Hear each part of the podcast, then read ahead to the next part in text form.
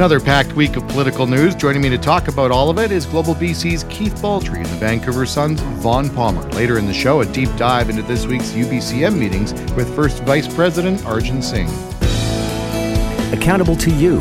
This is Inside Politics with Shane Woodford for Kamloops Computer Center on Radio NL. Good morning and thank you for tuning in. Pleasure to be joined on the phone by Keith Baldrey and Vaughn Palmer. Welcome, gentlemen.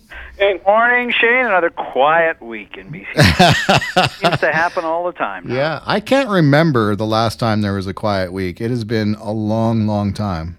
Well, we haven't had very many changes of government. We've had a lot of changes of premiers over the years, but we don't have changes of full changes of government very often, and we don't get one as unusual as this one with this bumpy partnership between the Greens and the NDP. Yeah, no kidding.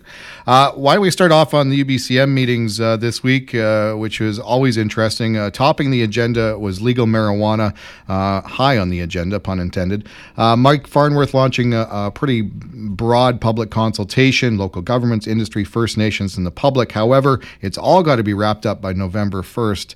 there's a lot of heavy lifting here, Keith. Is that just a very, very tight timeline? Oh, I think it's uh, very tight. This is a very complex issue. It is not easy to implement this this type of thing. Uh, people are all over the map. The website was set up uh, where you can you can leave your comments already, just inundated with thousands of people uh, commenting and offering suggestions. Again, uh, sometimes at cross purposes. You've got the mayors at the UBCM. A lot of them, uh, again, they're not on the same page here. Some municipalities have no problem with legalized marijuana. Others say no, we don't want that within our municipal boundaries. So I don't envy Mike Farnworth's job here to navigate these very rocky shoals to implement that something that might seem innocuous and easy to do, but is far from it. Uh, this is a fundamental change in law. Uh, and in something that uh, society is not all at one with. So it's uh, November 1st, I think, is a rather ambitious time uh, ambitious timeline. Now, that's just for consultation. For the actual implementation and decision making is going to take longer than mm. that, of course. But uh, this is a hot button issue that's landed on BC's plate. And I think at the end of the day, Shane, they're going to we're going to wait and see what Ontario does with their plan to potentially sell marijuana in government liquor stores, and we'll yeah. see how that goes. And I think that may be the template that BC uses going forward. But that said, uh, Mike Farnworth also mentioned that he doesn't see this as a one size fits all when it comes to a retail model. Uh, oh. And he's done it repeatedly now, raising the idea that in different communities could see different models, which I think sort of further complicates the pot, Vaughn. Yeah, I mean, proponents of legalization, starting with our prime minister, uh, say that, well, you know, you look back to alcohol and prohibition didn't work. But, you know, the, the, the other side of that is Look at all the problems associated with regulation, access, production, distribution of alcohol. Look at all the problems in society caused by alcohol. So, the Prime Minister has put us on a fast track to go to legalization on Canada Day next year. Uh, local government, provincial governments are going, well, you know. we see a hundred problems associated with this, with access. Dist- I mean, there's a long list. It took us. It's taken society years to sort, decades to sort out the problems with legalization of alcohol, and some of that still hasn't been sorted out. Mm-hmm. Um, this this be ready for it next July first is no wonder that local governments that are going to deal with the problems and provincial governments that are going to deal with the problems are hesitant. Yeah, uh, one of the big things about the this as well, uh, guys, is the fact that uh, local governments have been given sort of a, a, little extra boost when it comes to these consultations, with a sort of a seat at the table to kind of help craft legislation. But I wonder, uh, while they're excited about it now, how quickly that will sour based on the tight timeline, and then when a push comes to shove, uh, what the province takes or doesn't take from the feedback from local governments, Keith. Well, yeah, and one of the other things uh, here is that uh, I don't think any government's going to make any much money off of this thing. I mean, that's the experience mm. that uh, down in the states it did not turn into down in I think Colorado, uh, which legalized it, did not turn into the cash cow that local governments and state governments were hoping for, and that may uh, take uh, sort of the blush off the rose here for for both levels of government as well.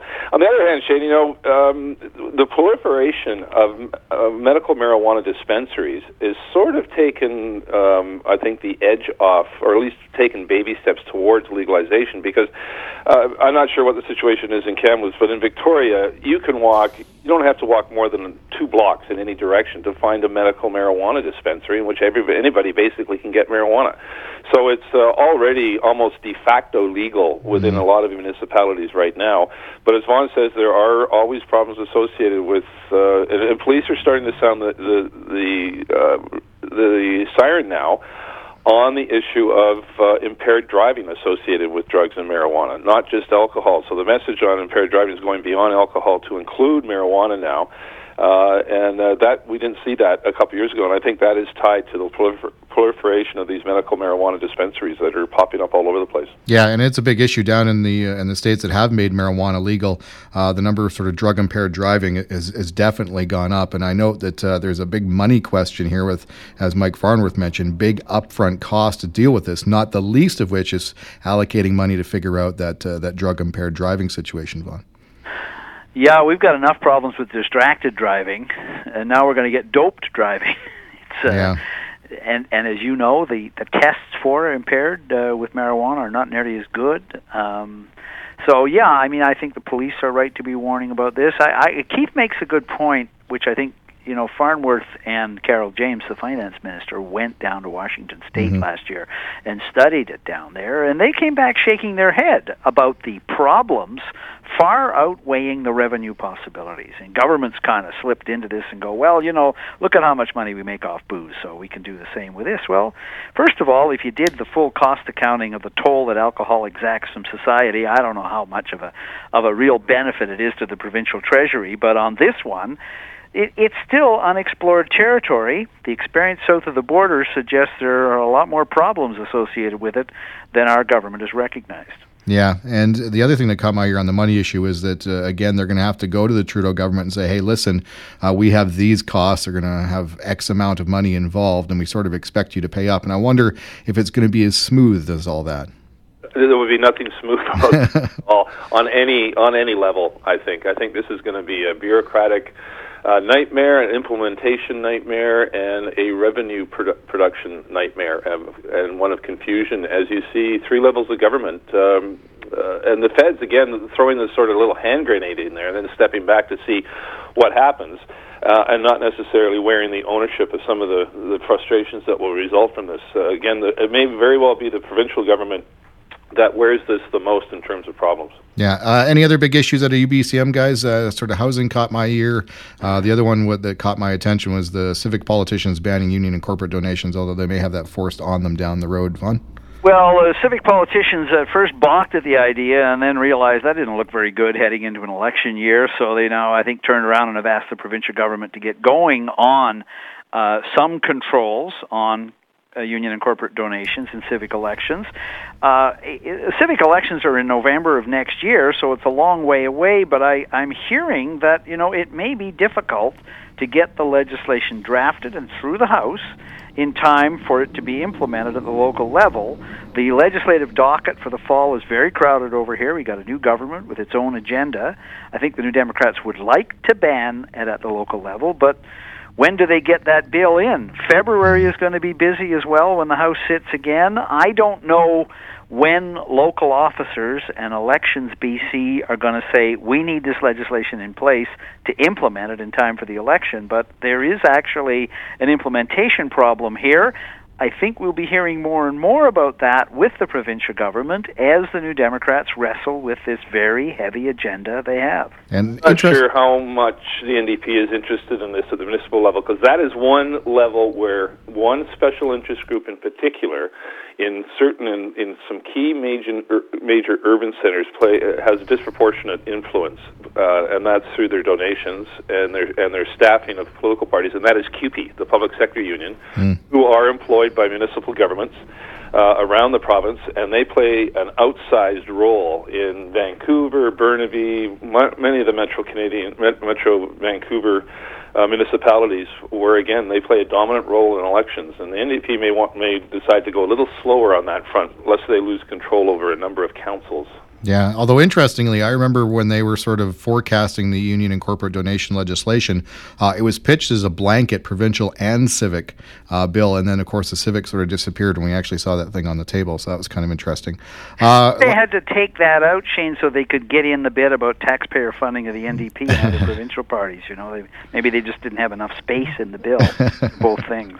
Uh, oh, well, last question on this topic. Uh, immediately following the show, the premier will close out the UBCM with a speech. Traditionally, there's been some uh, treats dropped in there. Anything expected this time around? I don't think there's going to be any real uh, big big announcement there. I'm told it's all about re- resetting the relationship, is uh, what was put to me between uh, the government and the municipalities. Keep in mind, you know, Christy Clark, uh, the Christy Clark government increasingly was sort of engaged in a bit of warfare with a number of mm-hmm. municipalities. Mm-hmm. Uh, not least of which is over the, the whole transit and transportation issue. So I think Horgan's going to try to sound a more conciliatory tone uh, this morning. His speech is at 10 o'clock. I think he's uh, going to be mentioning such things as the fentanyl crisis, uh, which is very big uh, around the province, not just uh, Vancouver. Uh, softwood, I think, will get some attention because that's an, that's an ongoing uh, dispute. So it's uh, again, I don't think there's a uh, one takeaway headline of some sort of spending announcement. It's more, I think, about tone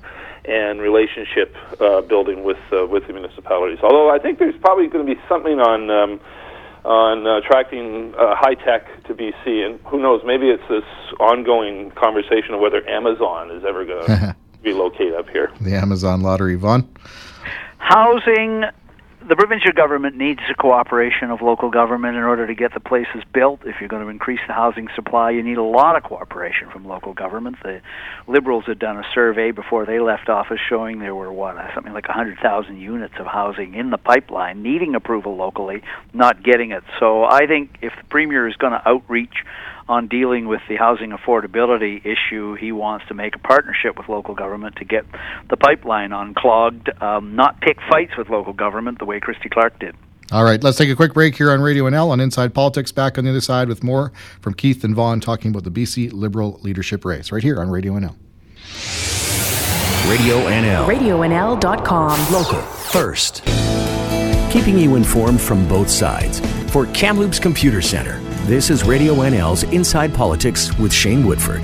Welcome back. We're talking to Keith Baldrey and Vaughn Palmer. The uh, last week at this time, there were zero candidates uh, in the BC Liberal leadership race.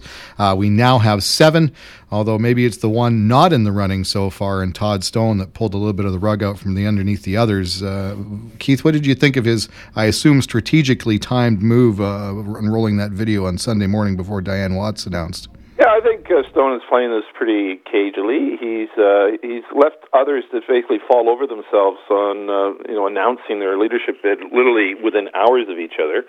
Uh, Wilkinson and, and Mike Bernier doing that uh, earlier this week, and then Michael Lee the day after. So um, the others were sort of competing for attention and competing for media attention. And Stone now, by delaying till at least next week and perhaps even later, will have uh, the stage all to himself when he makes the announcement, even though it won't be a surprise, of course. Uh, but it is a very crowded field. I think there'll be eight, maybe even more. I mean, Herb Dhaliwal, the former Liberal MP, is musing aloud about running as well, although I'm not mm-hmm. sure he's going to do that. But uh, it's a crowded field. It'll get less crowded after December 29th when you basically have to go all in with $50,000 to uh, to the party to, to proceed forward after that. But uh, it's uh, it's uh, going to be an interesting uh, debate. I don't think they're going to get as much media attention this time as they did in 2011 because they're not electing a new premier. Right. They're electing an opposition leader, which is uh, you know significant levels of uh, interest below electing a premier. Uh, anything jump out of you so far, Vaughn? Whether it's the Todd Stone move or anything else? Bit of a gang up on Dianne Watts. Yeah. Uh, Mike de Jong sniped at her for where were you in May when we needed all that help in Surrey where we lost all those ridings? And Andrew Wilkinson in his launch said, you know, the winner of the leadership race has to be ready to go and take on the NDP in the legislature on day one. Well, Watts doesn't have a seat in the House. If she wins the leadership, she's then going to have to rustle one up. Mm-hmm. So Wilkinson's obviously there targeting the outsiders, saying she's not ready to take on the NDP in the House, whereas all of the others who have seats in the House, or most of them do, except for the woman from Terrace, um, are ready to go. It sounds like, just from what I hear in the back rooms, that Uh, Wilkinson uh, and Stone and Mike Lee uh, all have some impressive campaign teams Yep. put together, both with, with caucus members and with some veteran politicos. So this notion that Dianne Watts is somehow the front runner, I just don't buy that at all. I think uh, Wilkinson has been quietly uh, organizing for weeks, if not months, about this, and Mike Lee has been uh, by a number of people. And Stone obviously has a, a number of people working for him as well who have veteran experience. So I think those three are very much uh, in the conversation here in terms of who, at the moment, would uh, would have uh, the lead. I don't think any. I don't see anybody winning on the first ballot, and it's a preferential ballot. So uh, second and third choices become important. And I want to go back to something Vaughn said about sort of the conditions around Dianne Watts not having a seat. Uh, uh, there are some parallels to draw with uh, Christy Clark in the previous leadership race, although I note, Keith, uh, you on Twitter pointing out that uh, she was very much an insider back then and not an outsider that Dianne Watts is. But still, uh, without a seat and, and kind of uh, being attacked by the other leadership uh, leadership candidates. So there is some parallels there. Well, there are parallels. There, there. It's a fair comment that Christy Clark had only one supporter in caucus, but Keith's right. She had deep roots in the Liberal Party. Uh, Dianne Watts only took out a party membership back in May, so that's it. Yeah, another thing that jumped out at me, um Shane, is that Wilkinson made a point of lining up support from outside Metro Vancouver. Um, he had he had members, MLAs, and endorsements. Uh, Donna Barnett wasn't there when he launched, but because she was busy, but she supports him. He says he's got the support of Bill Bennett.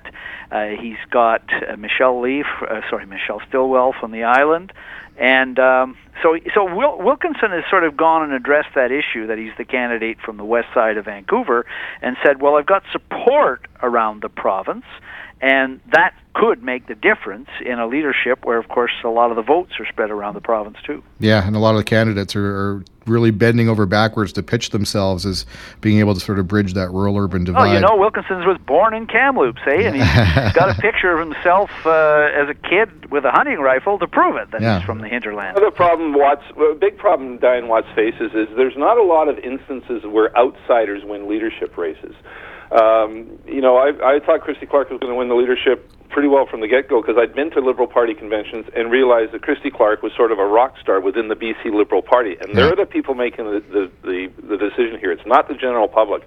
It's a relatively small group of people who have known each other for a long time, unless they're, they're they've been signed up.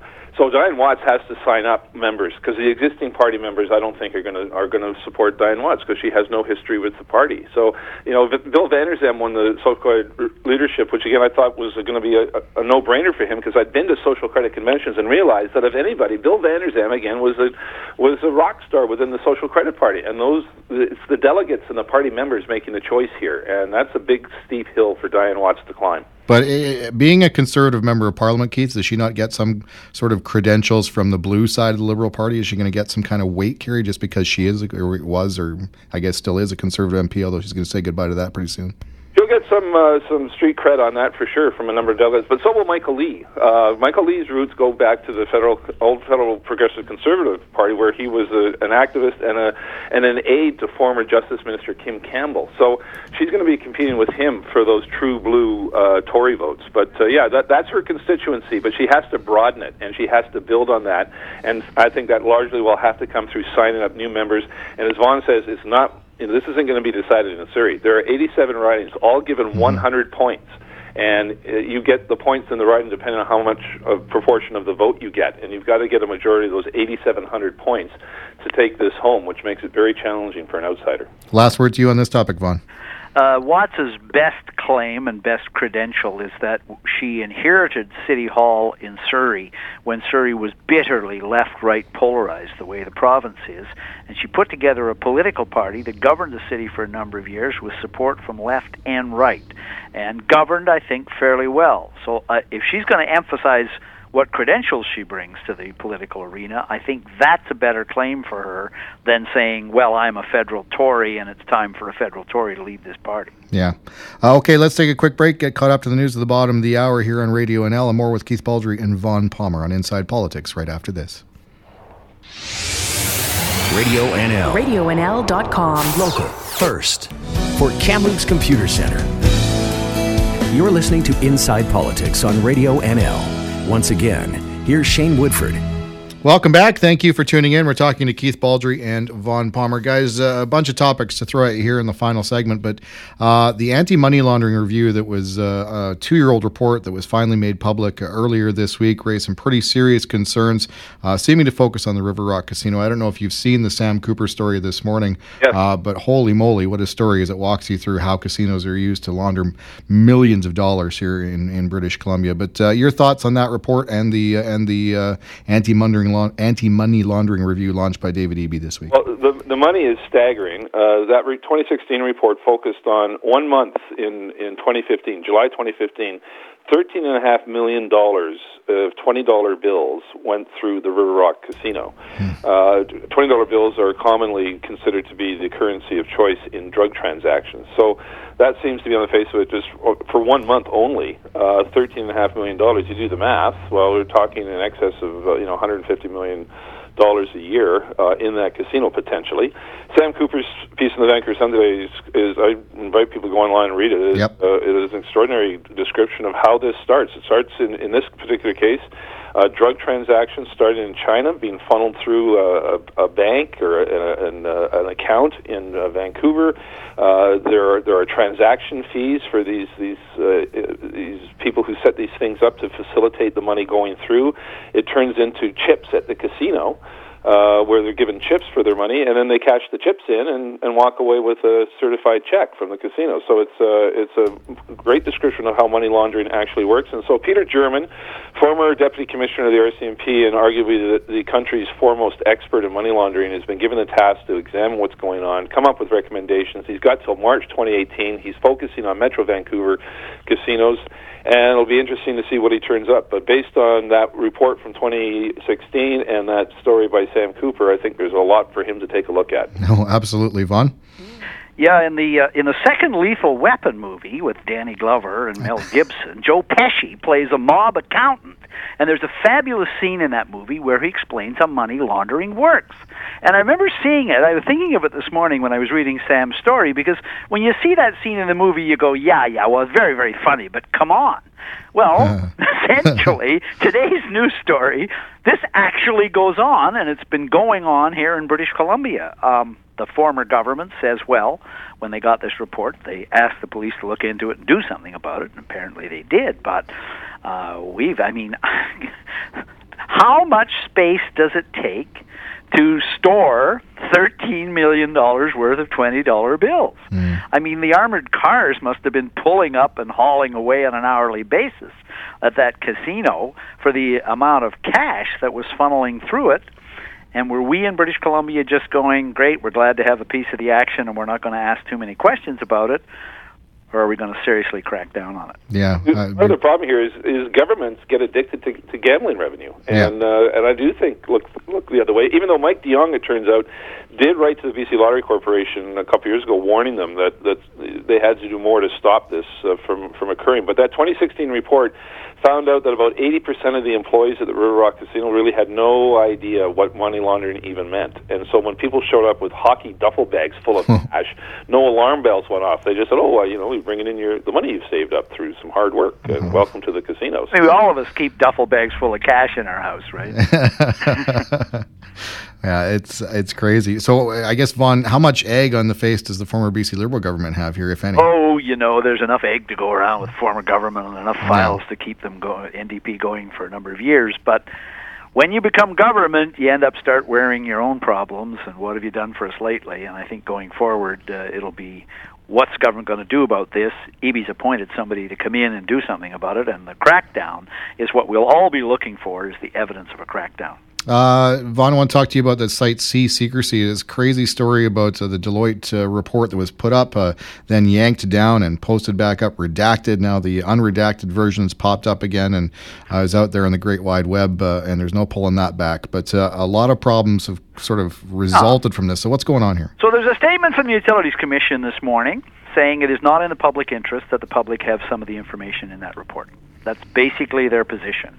That's why they withheld it from the public. We got a hold of it, we printed it, and it's been spread around. But and and and let's see, the key piece of information that they're withholding is the financial details of just how much financial trouble there has been with the main construction contract at Site C.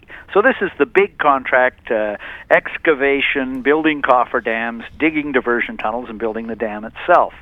The one number that jumps out that was suppressed by the Utilities Commission, but it jumps out in the uncensored version of the report, is that they have spent three quarters of the contingency budget on that contract, and only one quarter of the work is done.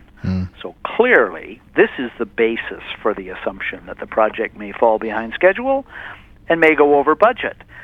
As I said, the Utilities Commission's position is the public is not entitled to that information because it's commercially sensitive and it might hurt hydro going forward in negotiations. But frankly, Shane, um, I don't, I don't, I don't agree. I think the public needs to know those numbers and needs to know a lot more about Site C as well. Yeah, I would agree, uh, Keith. Well, the, the Deloitte, uh, you know, quite apart from the redaction fuss, uh, the Deloitte, even without that, the Deloitte report paints an alarming financial picture of a project that is going to cost a heck of a lot of money one way or another, whether it's canceled or whether it goes ahead. Uh, even canceling it is going to be in excess of $3 billion of cost to the taxpayer. Completion may actually hit in excess of 10, perhaps $12 billion over what is ought to be a $9 billion budget. But there's a lot going on here. It's uh, it's a very difficult decision for the NDP. They're damned if they do, damned if they don't. Pardon the pun. and it's uh, it's uh, it's uh, I don't envy their task of figuring out what to do here because they do they walk away with a giant hole in the ground that they have to put back together. That's you know three four billion dollars, or do they proceed with a situation where the budget may be uh, well in excess of what uh, anybody had contemplated at the very beginning. It's, uh, it's, it's, also a fascinating political decision that lies ahead for them. Yeah, absolutely. Uh, final topic uh, NDP goes on a, a, partisan hiring spree uh, despite condemning the practice in opposition. Andrew Weaver triggered that and finds it finds it offensive, terribly offensive. Sickening um, is the word he said. Yeah. Weaver so, says it's sickening. Yeah. I mean, it's funny on this one because some of the apologists for the government have said, well, you know, this is just the Liberals rattling things around. No, the, the, the harshest comment about what the NDP is doing comes from their partner in power sharing, the guy who shares the platform with John Horgan at some of his announcements. It's Weaver that says this is sickening. The Liberals only called it hypocritical. Mm. Yeah. So, Keith, I guess sort of where I come down on the on this argument is, I mean, I think that the hypocrisy is is bashing it while you're in opposition, sort of while knowing that you're going to do it once you get into government, not so much the practice itself. Exactly. No, it's the hypocrisy here. It's it's again. You, the NDP was in opposition for so long. I think they got careless in some of their their attacks. I don't think they ever actually ever expected to be in government. So they thought, well, we'll just say whatever we want, and that whether it was promising not to use taxpayer dollars uh, to fund political parties, which I think is a big hypocritical uh, lie when they're in opposition, or to this one of, of attacking the Liberals for hiring political, you know, uh, staffers, supporters of the party. Governments do this. Cabinet ministers are going to only want people in their offices who are true, loyal uh, lieutenants to their party and to the cause, and that's to be expected. There's nothing wrong with that at all. But for the NDP to condemn these practices when they're opposition, I mean, I rolled my eyes when they did it and didn't really pay much attention to it because I thought, well, the minute you get in government, you have to hire these people. This is how governments function. If, if if the NDP were to hire a bunch of BC Liberals to run the government, uh, it wouldn't be an NDP government. So it's the hypocrisy rather than the practice that's at issue here. Yeah, and Vaughn, I'll note that Andrew Weaver did hire his uh, campaign manager to sit in his office currently. So yes, the. Uh, it's it's what you say about it, really. And look, the other thing is these are not public service positions. These are not ones that are subject to merit hiring and promotion. Although Mike Farnworth did try to persuade us this week, uh, Shane, that these people are actually qualified for the jobs they're taking. It just happens that they're New Democrats. I roll my eyes at that one too. All right, we got a couple minutes left, so just to squeak this one in, uh, Gordon Wilson's lawyer has uh, begun the wheels in an out-of-court settlement. Uh, we all know the backstory there, but he's floating five million dollars, which I don't think he's going to get in any way, shape, or form on that, Keith. No, no, no, no. We don't. We don't have libel judgments uh, or uh, defamation suits like that in Canada. That's sort of something associated with the United States, where they they're very litigious and throw thumbs around in courtrooms. We don't do that in, in Canada. I mean, it's rare to see a libel settlement in excess of fifty thousand dollars. I think. I mean, there's been a couple settled here in BC on the political front. There were about fifty thousand dollars, and maybe if that's the out of court settlement, that's probably the figure we're talking about. But uh, having said that, I'm still not convinced that Bruce Ralston and John Horgan are ready to fold. Yeah, and I don't, I don't, still not convinced it's ever going to see the inside of a courtroom either, Vaughn. No, I think the government would be wise. Horgan and uh, Ralston would be wise to pay their own legal bills in this and recognize they made a mistake early on and settle it out of court and move on. I, Five million dollars isn't isn't within the realm of possibility, but I do think that they're probably going to end up having to pay at least Wilson's legal costs and maybe a little bit of damages as well. All right, uh, gentlemen, always appreciate your insight. Thank you so much. Okay. Bye. All right, Keith Baldrey and Vaughn Palmer. Always a pleasure talking to both of them uh, on Inside Politics every Friday. We're going to take a quick break here, and on the other side, we're going to take a deep dive from the civic side of the equation on this week's UBCM meetings with uh, the now first Vice President Arjun Singh. Radio NL. RadioNL.com. Local. First. For Kamloops Computer Center. This is Radio NL's Inside Politics. Here's NL News Director Shane Woodford. Welcome back, and a pleasure to be joined on the phone by the interim mayor of Kamloops, also now the first vice president of the UBCM, Arjun Singh. Arjun, how are you? I'm good, Shane. How are you? Good. Um, John Horgan, the premier, is about to end the UBCM uh, meetings this week uh, with the big speech. Uh, anything expected from you uh, in this in in what he has to say, or no? I don't actually know what he's going to say. It's going to be very interesting. Come on, Arjun, you're supposed to have the inside scoop here. I know, but uh, I don't. uh, it's been a busy week. I know that uh, you love this stuff. Uh, you've been uh, up to your neck in it all week long. Uh, the big ones for me, probably marijuana was one of the big agenda items. But what was the biggest items for you, and, and what was what you thought sort of going in, as opposed to what was made progress on a week's end here? Well, I think you know, above and beyond marijuana, there's also a lot of talk here about wildfire and sort of extreme natural disaster response. So uh, talked a lot about about that with all the various partners and, and parties, and uh, and uh, you know got some um, information that the uh, emergency management BC and provincial government is going to be um, hopefully automating the evacuation registration process a bit better. So we won't run into problems we into in that in that regard uh, if it happens again. Uh, certainly talked to the ministers about. Um, um, opioids and, and uh, discarded needle issues, and uh, and uh, we did also have a chat about um, housing with uh, Minister Robinson. So uh, really, really, I think uh, a wide variety of topics. This came from a resolution session. We were talking about uh, ambulance uh, service in rural areas. So UBCM is a you know there's a sort of main items that get a lot of media coverage, and there's a lot of other stuff that goes on.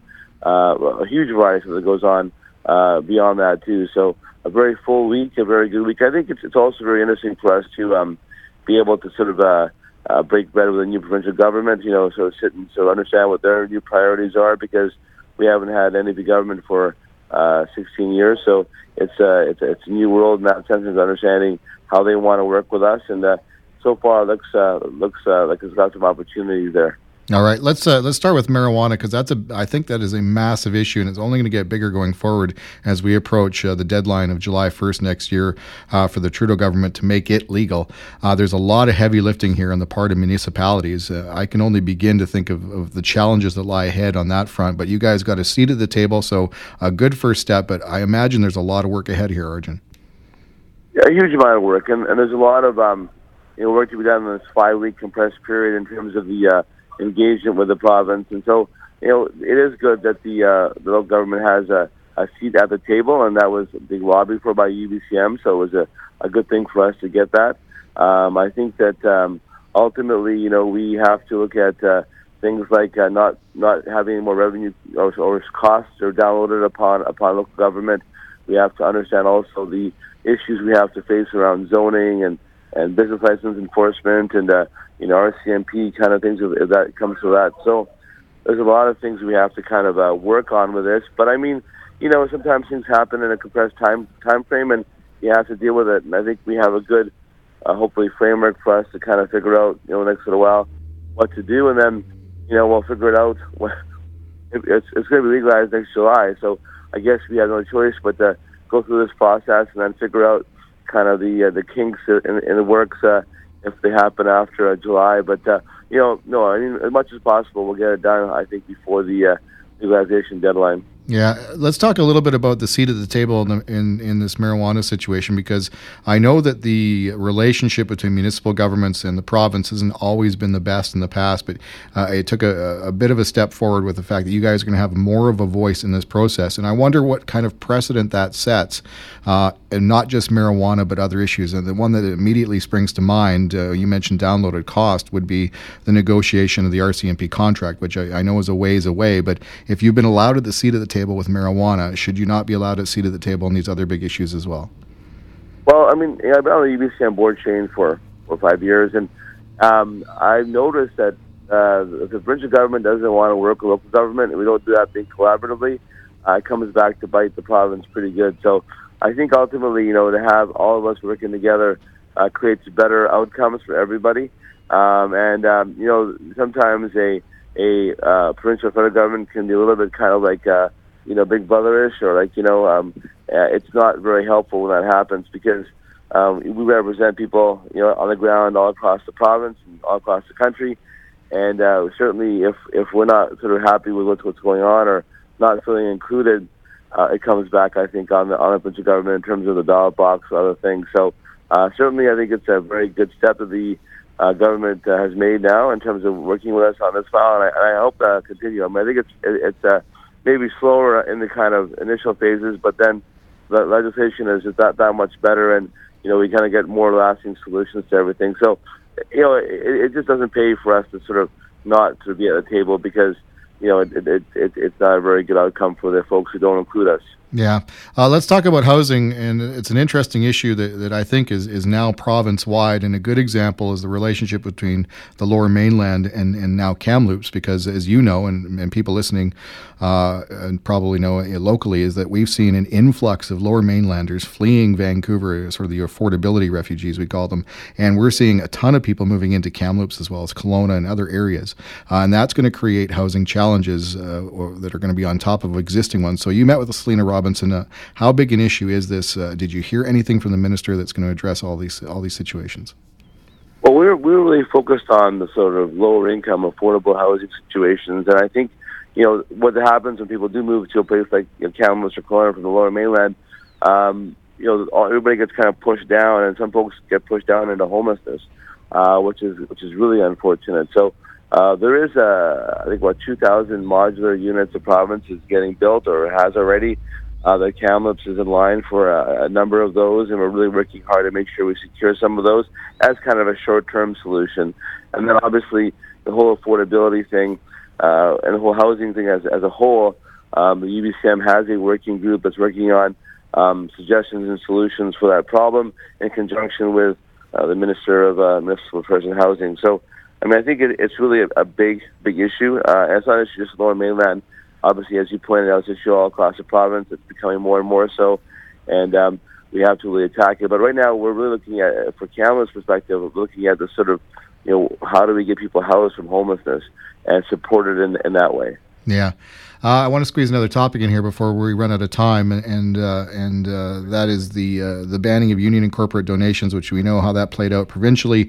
Uh, there was an issue that was dealt with at UBCM uh, on on that topic, and, and supported especially pertinent considering we're going into a full civic election next year. Of course, a by-election here in Kamloops tomorrow. But what was the end result of that? Well, I think that there, there's certainly a desire from folks in local government the same uh, regulations apply. That we should have, you know, uh, corporate and union donation ban. We should have limits. There, we, there's some work been done on that already. So we have do have some now some some limits as to what we can spend and more disclosure uh, in, in, the regulations we have right now. Um, I, you know, I have no problem with uh, certainly making it, uh, you know, more sort of um, accessible to all to kind of get involved with, you know, supporting uh, people in local government and not having any uh, people have undue influence. So I'm supportive of it. I think that in 2018 is a pretty short timeline, but you know, let's let's let's take some time to get it right, make sure we're doing it right, and, and move in that direction. So, just to clarify, you, you you're you're not thinking that, that, that something's going to be in place by the time we get to the 2018 elections, then? Uh, the minister's sort of said. I mean, it, it's a pretty tight timeline. I think I think there may be an effort to make that happen, but I wouldn't necessarily expect exactly that it's a, it's a done deal for 2018. I think that's going to be, you know, a discussion over the next you know few months, and then we'll see what happens. Okay. Uh, Arjun, as you know, uh, local uh, by elections here tomorrow. Uh, we got 22 candidates for council, six for mayor. Uh, a lot of those people are going to go home unhappy with only three spots to win. But uh, a final thought just from you on, on, what's about to play out tomorrow. Um, everybody should be happy that they ran and put their name forward and were involved in the democratic process. I'm looking forward to welcoming three new colleagues. It's one, maybe one returning colleague. We don't know yet, and we'll have to see how it plays out. But I think it's going to be very. I mean, Kamloops Council is an amazing place to work, and it's an amazing place to serve. Our culture is very strong, and we, we sort of encourage people to come in, and I think it's going to be fine. I talked to a number of candidates uh, yesterday, and I was surprised. Uh, you know, Gerald Watson, Glenn Hilke, a couple of the other ones, all without you know talking to each other, telling me that they've never run into a more angry electorate than they have in this case. Whether it's the Daily News building, the the the the Arts Center vote, uh, there seems to be, or Ajax, it seems to be a number of issues that people are really upset about. Does that surprise you or no? Um, I, I I haven't really heard that myself. I mean, I've heard a little bit of that. I guess election will tell. I mean, some folks election election who are sort of coming against council and, talk, and sort of, you know, talking about people are upset and want to change. If they get elected, I think that that's a bit of a sign for us. Um, if they don't, uh, people who are more supportive of what we've been doing and more happy with, with sort of the sort of general tenor of things they've elected, that's probably also a sign. So it, it's up to tomorrow to see kind of what happens there. All right. Arjun, always a pleasure. Thank you, sir. Thank you, Shane. Take care. That's Kamloops interim mayor Arjun Singh, also now the first vice president of the UBCM. Uh, pleasure to talk to everybody on the show today. Thank you for listening, and we'll be uh, joining you again right here on Radio NL next week on Inside Politics. Local. First, CHNL, AM 610 in Kamloops, RadioNL.com, the Valley's first choice for local news.